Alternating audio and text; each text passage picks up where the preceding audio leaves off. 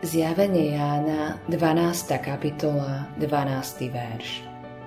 Preto tešte sa nebesá a všetci, ktorí máte v nich svoje stany. Beda zemi a moru, lebo diabol zostúpil k vám veľmi rozúrený, vediac, že má málo času. Keď som bol úplne čerstvým kresťanom, možno pár týždňov v pánovi, bol som na jednom stretnutí, kde sme spievali nejaké piesne a modlili sa. Niekto tam prišiel s nápadom modliť sa za satanovo obrátenie. Počul som to a pomyslel som si, to je šialenstvo. Dokonca už ako veriaci kresťan som si myslel, že to nie je možné. A nie je. Biblia jasne hovorí o pôvode, programe a konečnom zničení Satana. V Jakubovom liste 2. kapitole 19. verši sa píše Ty veríš, že Boh je jeden. Dobre robíš. Aj démoni veria, ale sa desia. Iný spôsob prekladu by znel Dokonca aj démoni veria a trasú sa – Vyjadruje to pocit hrôzy, z ktorej sa človeku ježia vlasy na hlave.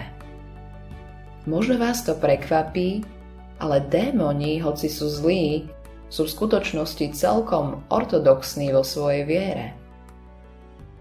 Nenaznačujem, že veria v Ježiša, pretože sa proti nemu búria. Sú však určité veci, ktorým skutočne veria. Veria napríklad, že Kristus má nad nimi nadvládu. V skutočnosti démoni Ježišovi povedali Čo ťa do nás, synu Boží? Prišiel si sem, aby si nás predčasne mučil? Evangelium podľa Matúša, 8. kapitola, 29. verš. Diabol vie, že prichádza čas súdu. Vie, že nakoniec skončí v ohnivom jazere – v zjavení Jána 12. kapitole 12. verši sa píše Preto tešte sa nebesa a všetci, ktorí máte v nich svoje stany. Beda zemi a moru, lebo diabol zostúpil k vám veľmi rozúrený, vediac, že má málo času. Verím, že žijeme v posledných dňoch a že Ježiš sa opäť vráti. A práve preto v týchto posledných dňoch diabol vyťahuje všetky zbrane. Jeho cieľom je do toho dňa narobiť čo najväčšiu spúšť. Ako kresťania by sme mali byť minimálne rovnako motivovaní. Čo robíme pre pána?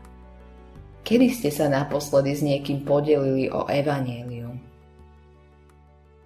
Autorom tohto zamyslenia je Greg Laurie.